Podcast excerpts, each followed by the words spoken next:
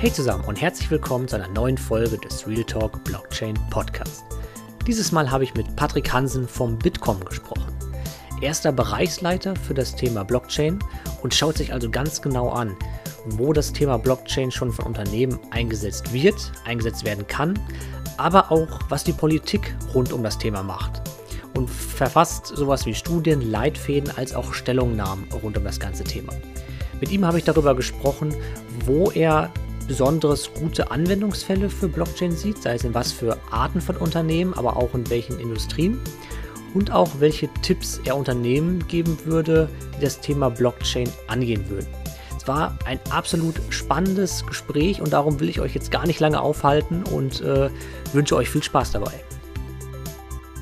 Hey Patrick, ähm, für die Leute, die dich gar nicht kennen, Möchtest du vielleicht einfach mal ein paar Worte zu dir sagen, wer du bist, was du machst und auch wie du vielleicht zum Thema Blockchain gekommen bist? Ja, gerne. Hi Julian, ähm, danke für die Einladung. Ähm, ja, also ich bin Patrick, Patrick Hansen. Ich bin beim Bitkom, dem größten deutschen Digitalverband, für die Blockchain-Themen und Projekte zuständig. Und ja, mein, sozusagen meine Laufbahn dahin ich äh, oder insgesamt sozusagen meine Begegnung mit Blockchain. Ich habe äh, Politik und Wirtschaft studiert in Freiburg und in Frankreich. Ähm, dort aber immer relativ eng auch äh, die Tech-Szene sozusagen äh, mit beobachtet und mit eingetaucht. Ich habe verschiedene Praktika gemacht in Startups und darüber kam ich dann relativ schnell auch schon zum Thema Blockchain. Ich hatte witzigerweise einen Kommilitonen, der schon ähm, 2013 angefangen hatte, Bitcoin zu meinen. Ich sag mal, das war so mein erster Berührungspunkt mit, mit Krypto, also mit Bitcoin damals. Damals war ja Blockchain eigentlich mhm. auch noch eins zu eins Bitcoin. Äh, habe das aber eigentlich nicht weiter verfolgt, muss man ehrlich sagen, erstmal ein paar Jahre lang. Es, ich kam dann so 2017 ungefähr ähm, wieder mit dem Thema in Kontakt, ähm, habe dann auch meine ersten Investments getätigt. Äh, manche, die sehr gut liefen, die waren dann eher so Anfang 2017, Mitte 2017, die, ich, die, die dann später, die, die, die ich dann später noch vorgenommen habe, die waren dann eher, sage ich mal, ein Minusgeschäft, weil da kam ja dann relativ schnell danach der Crash Anfang 2018. Mhm. Genau, aber zumindest kam ich da dann nochmal zum Thema, habe mich auch äh, gut eingelesen, natürlich Online-Kurse gemacht, was weiß ich, habe äh, gleichzeitig nach ein paar Praktika im Startup- und Politikumfeld beim Bitkom angefangen als Projektmanager, Projektmanager für Startups. Und also habe dort auch schon einzelne Blockchain-Startups betreut, die beim Bitkom Mitglied sind und knapp nach einem Jahr, als äh, die äh, Stelle frei wurde, sozusagen äh, für Blockchain im Bitkom ähm, und ich natürlich da schon ein gewisses Vorwissen hatte, ein Netzwerk und natürlich vor allem eine gewisse Leidenschaft für, habe ich dann entschieden, intern zu wechseln, habe das Blockchain-Thema sozusagen übernommen und das darf ich jetzt mit äh, ja, Dutzenden Mitgliedern bei uns, also vielleicht zwei, drei Sätze zum Bitkom. Der Bitkom mhm. ist der größte deutsche Digitalverband mit äh, über 2000 Mitgliedsunternehmen. Ähm, also praktisch alle Global Player im Tech-Bereich sind bei uns, über 1000 Mittelständler, inzwischen auch über 500 Startups. Und äh, ja, die große Bandbreite spiegelt sich im Endeffekt auch im Blockchain-Bereich wieder. Also wir haben da äh, Mitglieder im Blockchain-Bereich natürlich große Tech-IT-Unternehmen, internationale wie nationale. Also natürlich sind auch SAP, Telekom und so weiter bei uns. Ähm, die, de, das Finanzsystem ist inzwischen eigentlich zu einem großen Teil beim Bitkom auch versammelt und jetzt in den letzten Jahren auch dann vermehrt Blockchain- und Krypto-Startups. Also alles, was man so kennt aus der Branche, äh, Bitbond, Bitwala, äh, Cashlink, Cash on Ledger und so weiter, auch einzelne äh, Infrastruktur-Blockchain-Projekte. Und genau, gemeinsam mit diesem Unternehmen wollen wir sozusagen in Deutschland und in Europa so ein bisschen die Blockchain-Technologie vorantreiben, vor allem durch äh, politische und regulatorische Rahmenbedingungen. Wir sind da relativ eng dran an den ganzen ähm, politischen Entwicklungen, äh, beraten die Bundesregierung oder die EU-Kommission durch äh, Konsultationen, Stellungnahmen, äh, Gespräche und so weiter. Ähm, machen, äh, ja, natürlich machen auch relativ viele Publikationen, die wir so ein bisschen an die breite Bevölkerung richten im Blockchain-Bereich, also von, von Leitfäden, wie man Blockchain implementiert, Use Cases evaluiert, bis hin zu äh, relativ konkreten Infopapieren zu einzelnen spezifischen Themen, wie jetzt zum Beispiel dezentralen Identitäten oder den digitalen Euro auf der Blockchain, was wir vor ein paar Monaten veröffentlicht haben. Ähm, genau, und natürlich versuchen wir dann die Vernetzung innerhalb der Mitglieder auch noch ähm, so aktiv wie möglich zu halten, dass da äh, viele Projekte, Kooperationen entstehen. Das Blockchain-Bereich, das weißt du ja wahrscheinlich genauso gut wie ich, lebt von, von Kooperationen, von äh, Kon Konsortien, von Dezentralität und da äh, kann auch ein Wirtschaftsverband, ein großer Wirtschaftsverband wie der Bitkom eine, eine, gute Rolle spielen. Und das ist so ein bisschen das Spektrum, was wir mhm. abbilden. Und äh, das darf ich sozusagen vorantreiben, gemeinsam mit allen unseren Mitgliedern. Sehr cool. Wie siehst du denn den Standort Deutschland als, ja, sagen wir mal, Blockchain-Standort? Also siehst du da, was würdest du sagen? Sind wir da gut aufgestellt als, als Land oder, also, ne? oder fehlt da noch, noch viel? Ja, super, super schwierig, das pauschal zu sagen. Also generell, ich, ich, ich wohne und arbeite ja hier in Berlin. Ähm, deswegen generell kann man sagen, dass eigentlich Berlin und, und ganz Deutschland von Anfang an äh, von Anfang an eine, eine, super Ausgangsposition hatte im Blockchain-Bereich, weil sich ganz, ganz viele Projekte auch aus Deutschland heraus kreiert haben oder aus Deutschland heraus getrieben wurden. Angefangen natürlich mit großen äh, Blockchain, sage ich mal, Infrastruktur oder Blockchain Layer One Projekten wie eben Ethereum, die mit aus Berlin getrieben wurden, aber dann auch äh, natürlich viele weitere wie ähm, äh, Parity, Polkadot, äh, IOTA, Cosmos, Eternity, ähm, Ocean Protocol und so weiter. Also dieses ganze, dieser ganze Infrastrukturlayer war hier von Anfang an sehr stark in Deutschland.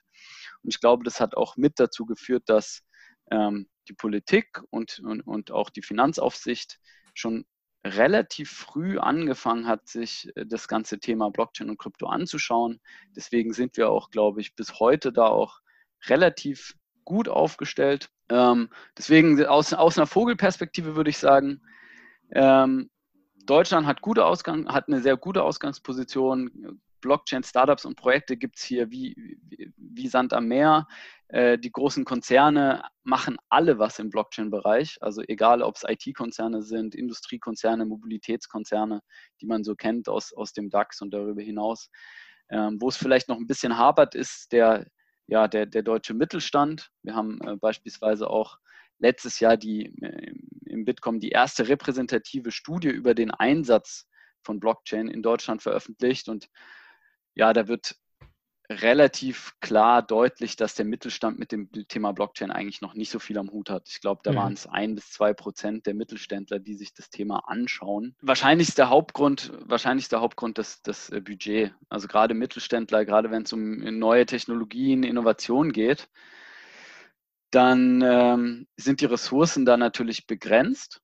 Äh, und im Zweifel, äh, im Zweifel wird dann das erstmal dort investiert, ähm, wo der Ertrag oder wo die Erkenntnisse auch schon größer sind. Also beispielsweise wird ähm, das Innovationsbudget oder das IT-Budget geht dann vielleicht erstmal in neue Cloud-Projekte über oder, oder generell in den Umzug auf die Cloud oder geht in Datenprojekte, Big Data-Projekte, Datenanalyse-Projekte, äh, vielleicht auch ähm, Projekte, die mit künstlicher Intelligenz zu tun haben. Ähm, ich, ich, glaube, Blockchain äh, ja, ist da für die meisten Mittelständler einfach noch zu sehr im Experimentierstatus, als dass die jetzt da ihr, ihr Budget ähm, dafür öffnen. Das denke ich mal natürlich, also Budget gekoppelt mit, de, mit den fehlenden Ressourcen und dem fehlenden Know-how. Das muss man ja auch ganz ehrlich sagen, dass das es gibt ja im Moment eigentlich noch keinen Studiengang, keine Bildungsabschlüsse, die so wirklich auf das Blockchain-Thema vorbereiten. Ähm, deswegen fehlt natürlich auch gerade in der Breite, gerade im Mittelstand, fehlt natürlich massiv, fehlt es massiv an, an, an äh, Personal. Ich glaube, das sind so die zwei Hauptgründe. Was würdest du denn Unternehmen raten, auch aus deiner Erfahrung, ähm, aus eurer auch Erfahrung als Verband, ähm, jetzt für Unternehmen, die jetzt sagen, okay, ich möchte doch mal entweder innovativ sein und einfach mal was ausprobieren, ob es, egal ob es funktioniert oder nicht, oder aber auch eben die Unternehmen, die eigentlich in einer Industrie sind, wo es vielleicht einen sehr pragmatischen und einfachen Anwendungsfall für Blockchain gibt. Was würdest du so Unternehmen raten, da ist jetzt groß, ob klein, egal, aber aus, deinem, aus deiner Erfahrung, was, worauf sollte man achten, wenn man Blockchain-Projekte angeht?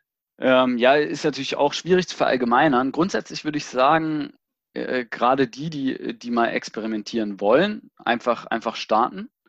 Ich glaube, ähm, inzwischen ist die Erkenntnis bei vielen Unternehmen groß, dass ein Blockchain-Projekt im Endeffekt halt nicht ein, ein reines IT-Projekt ist. Also ich glaube, viel hapert oder oft hapert es im Moment auch noch daran, dass man dann sozusagen ein geeignetes Geschäftsmodell findet. Also das ist ja auch eine ganz große Frage im Zeitalter der Dezentralität oder gerade wenn man dann ähm, auch äh, bestimmte Blockchain-Lösungen komplett dezentral gestalten will, ist wie, wie gewinnt man damit überhaupt noch Geld? Also wie, wie schafft man es damit auch noch äh, Geld zu machen oder Gewinn zu generieren? Das ist eine große Frage.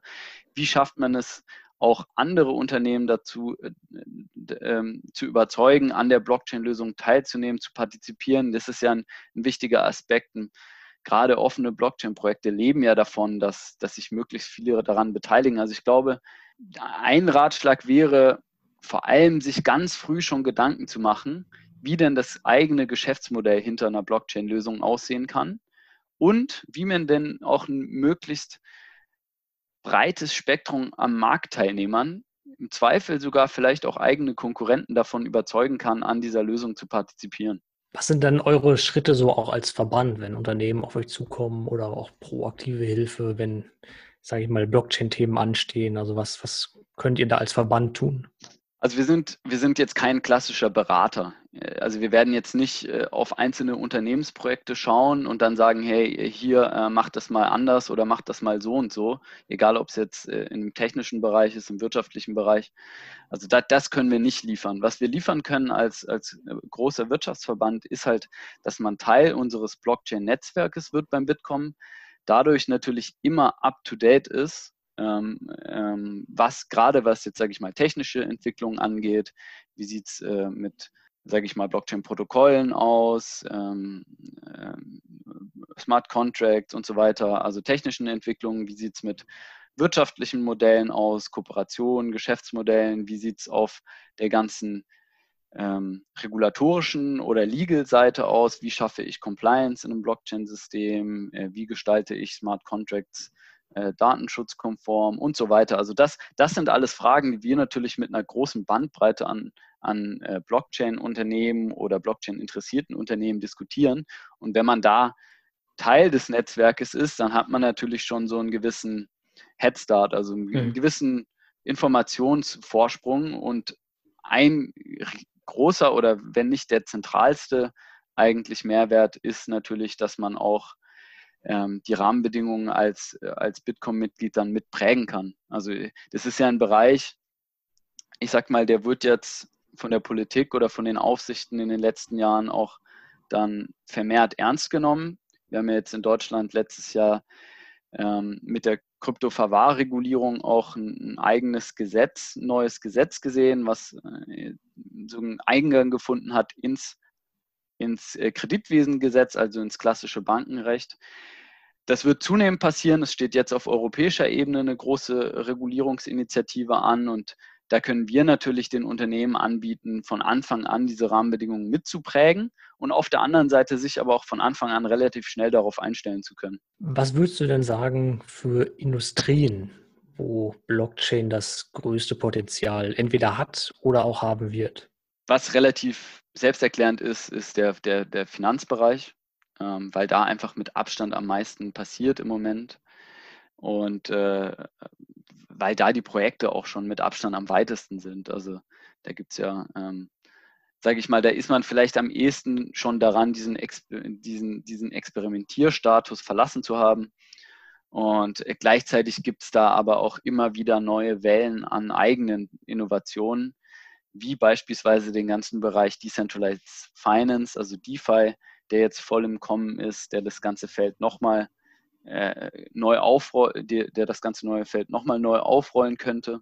Und äh, grundsätzlich geht es ja bei Blockchain insgesamt oft um die Übertragung und die Transparenz von bestimmten Werten und ähm, das macht natürlich äh, im Finanzbereich an vielen Stellen Sinn.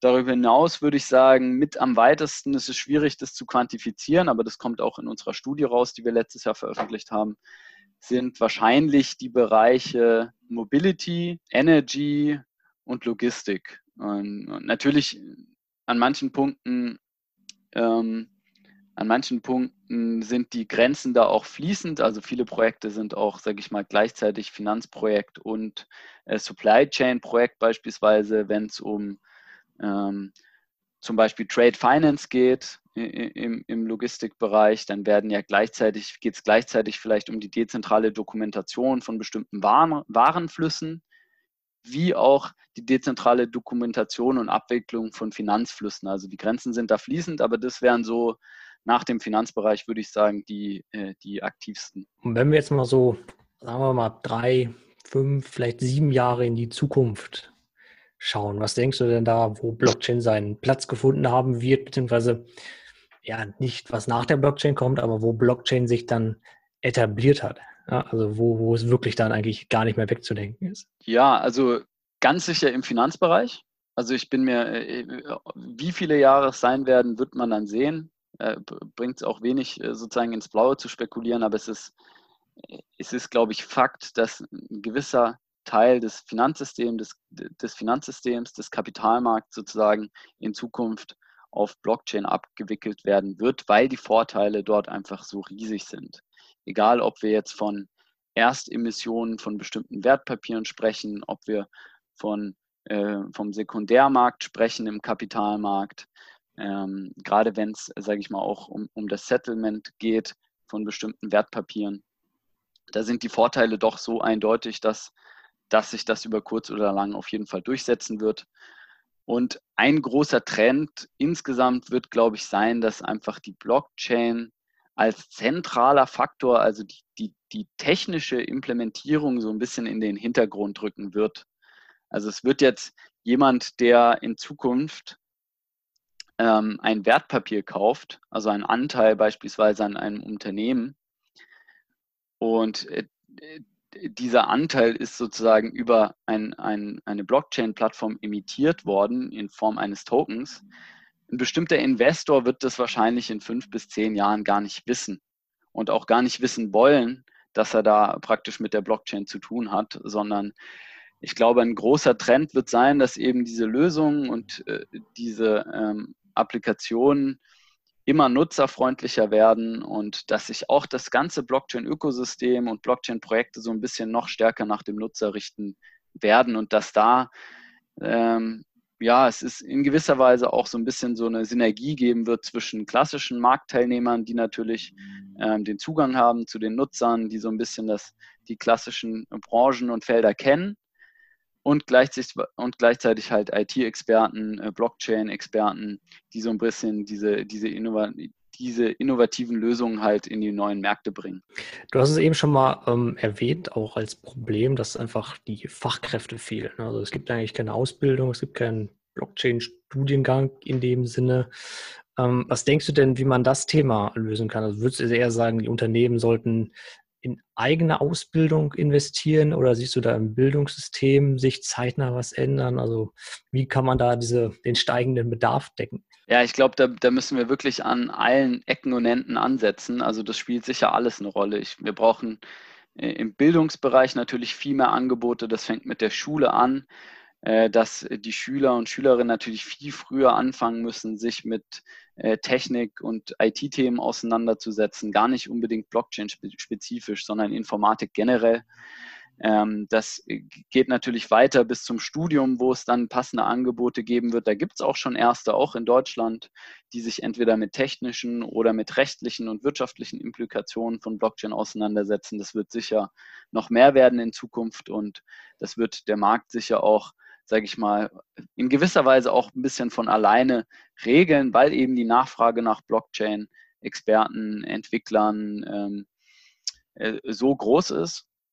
Aber natürlich müssen da Unternehmen, das, äh, das, im Bildungsbereich sind es ja eher längerfristige Projekte, natürlich müssen Unternehmen auch schauen, dass sie kurzfristig, gerade wenn sie hier aktiv werden wollen und einen gewissen Mehrwert sehen für Unternehmen im, im Blockchain-Bereich mit dabei zu sein, auch äh, äh, selbst aktiv werden. Über Weiterbildung, da gibt es, ich meine, gerade in Corona-Zeiten wird es ja allen nochmal, ähm, ja, äh, wird es ja allen nochmal so klar wie nur möglich, dass man sich eigentlich online über alles weiterbilden kann. Da stellt sich ja generell die Frage, warum man, äh, also äh, überhaupt noch für bestimmte Studiengänge sozusagen so viel Geld ausgeben soll, wenn es die gleichen Kurse auch online eh schon gibt. Ähm, und ich glaube, deswegen, deswegen ist die Hürde, sich zumindest auf einer ersten Ebene mit, mit Blockchain auseinanderzusetzen und sich dort weiterzubilden, online relativ klein. Da braucht es vor allem den Willen. Ich glaube, an den Ressourcen scheitert es da nicht unbedingt. Was würdest du denn so an, an Quellen oder generell Methoden empfehlen, um up-to-date zu bleiben? Also gerade im Blockchain-Bereich verändert sich ja extrem viel. Ja, quasi täglich passiert irgendwas Neues. Was würdest du denn sagen? Wo, was sollte man lesen? Wo sollte man darauf achten? Welche, welchen Leuten sollte man zuhören? Wahrscheinlich macht es Sinn, wenn jetzt jemand noch gar keine Ahnung von dem ganzen Themenfeld hat, würde ich den Leuten immer raten, auch wenn Blockchain viel, viel, viel, viel mehr ist als, als der Bitcoin, würde ich den Leuten immer erstmal raten, sich vielleicht ähm, mit dem Bitcoin sozusagen, sich dem ganzen Thema zu nähern. Weil was vielen auch nicht bewusst ist, Blockchain, es gibt nicht die Blockchain, es gibt nicht die eine Blockchain, es gibt nicht den einen Bitcoin, es gibt über hunderte, äh, es, es gibt über hundert verschiedene Coins, die auf äh, ähm, Blockchain-Systemen sozusagen abgebildet sind. Ähm, und da macht es Sinn, sozusagen sich erstmal ein, ein Fokusprojekt rauszupicken wahrscheinlich und anhand der Eigenschaften des Bitcoins beispielsweise so ein bisschen den Mehrwert und natürlich auch die Funktionsweise von Blockchain generell zu verstehen. Also das würde ich Leuten raten. Und darüber hinaus, ich glaube, es gibt, äh, das findet man relativ schnell online, also gute Online-Kurse, ähm, die, den, ja, die, die größten Blockchain-Ökosysteme, sei es jetzt Bitcoin, Bitcoin, Ethereum, ähm, Stellar und so weiter, als auch die größten äh, Krypto-Exchanges, also Krypto-Handelsbörsen, wie beispielsweise Binance oder Coinbase, die haben inzwischen auch zig ähm, Bildungsmaterial, haben ähm, zig YouTube-Kanäle, Twitter-Kanäle, äh, äh, denen man folgen kann und über die man schon relativ tief ein, eintauchen kann, glaube ich, in die Materie. Wie können dich denn jetzt Personen, Unternehmen erreichen, ähm, wenn sie Interesse an dem Thema haben, ähm, weitere Fragen haben, auch aktiv werden wollen im Verband? Also was sind da so die besten Kanäle? Also wahrscheinlich am besten erstmal ähm, auf die Website schauen, vielleicht einfach Bitcoin Blockchain googeln, schauen, was wir so für Projekte gemacht haben in der Vergangenheit, was wir gerade so tun, was wir so vielleicht in, vor kurzem veröffentlicht haben. Und natürlich steht da auch meine E-Mail-Adresse, also gerne jederzeit anschreiben. Man kann mich auch auf Social, Social Media natürlich finden, auf LinkedIn und Twitter. Ähm, und äh, natürlich äh, sind wir immer froh über Neuzugänge. Also wer, wer sich da mit uns engagieren will, äh, also sei es nur am Ball bleiben und irgendwie die, die neuesten Informationen bekommen und eben über die neuesten Trends, sei es jetzt äh, Tech, wirtschaftlich, politisch, regulatorisch, wer sich da informieren will, der, äh, der ist bei uns auf jeden Fall richtig. Und äh, aber natürlich auch die, die sozusagen an der, an der Forefront für das ganze Themenfeld kämpfen und neue Standards setzen, ähm, die äh, sind bei uns natürlich genauso richtig, weil ähm, ich glaube, ähm, da gehe ich nicht zu weit, wenn ich sage, wir sind mit Abstand der größte und aktivste Verband in Deutschland zum Thema Blockchain und haben da wirklich ein ganz breites Spektrum, da ist eigentlich für jeden was dabei. Danke dir, Patrick, für das Gespräch. Hört sich echt spannend an, was ihr da macht und äh, lasst uns auf dem Laufenden bleiben. Ja, danke dir, Julian. Hat Spaß gemacht und äh, bis bald. Wenn ihr Ideen oder Fragen für diese oder auch zukünftige Episoden habt oder auch Leute, die ich unbedingt mal interviewen sollte, schreibt mir gerne eine E-Mail an hello at julianhillebrand.com oder gerne auch über LinkedIn oder Twitter.